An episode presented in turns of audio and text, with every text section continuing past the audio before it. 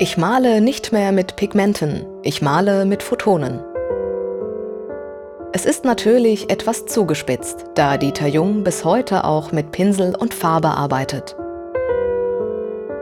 In übertragenen Sinn drückt dieser Satz jedoch ein Lebensmotto von Dieter Jung aus. All seine Arbeiten sind dem Streben nach Immaterialität und Flüchtigkeit unterworfen. Die Ausstellung spannt einen zeitlichen Bogen von den Arbeiten der 1960er Jahre bis heute.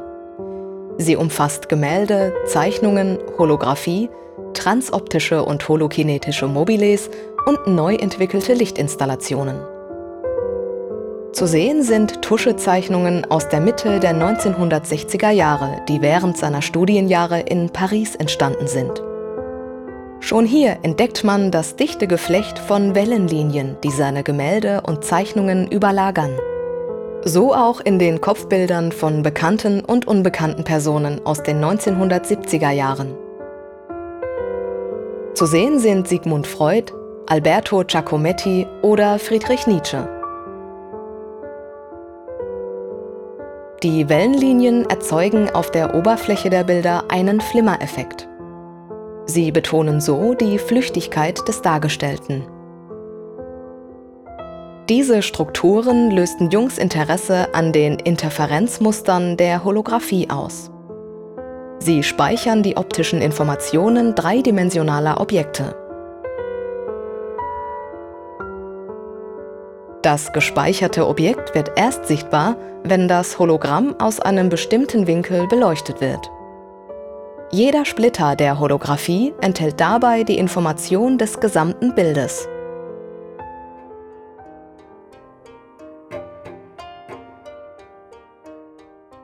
Als Dieter Jung 1977 an der New Yorker School of Holography begann, sich mit Hologrammen zu befassen, war die Technik noch längst nicht ausgereift.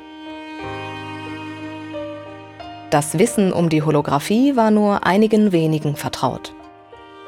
In den Jahren 1985 bis 88 war Dieter Jung Fellow an dem von Otto Piene geleiteten Center for Advanced Visual Studies am MIT in Massachusetts.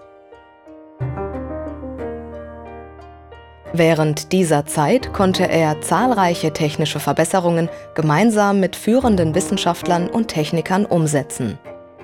Er stellte großformatige computergenerierte Hologramme her, die sogenannten Light Mills.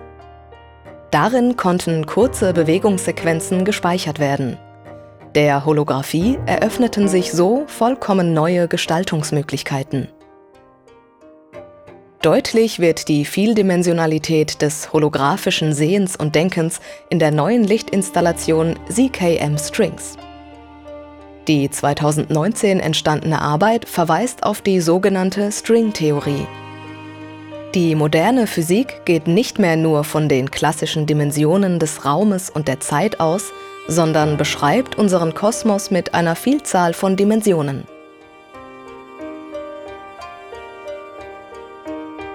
Dieter Jung ist ein Künstler, der wie kaum ein anderer seit mehr als 30 Jahren eng mit dem ZKM verbunden ist.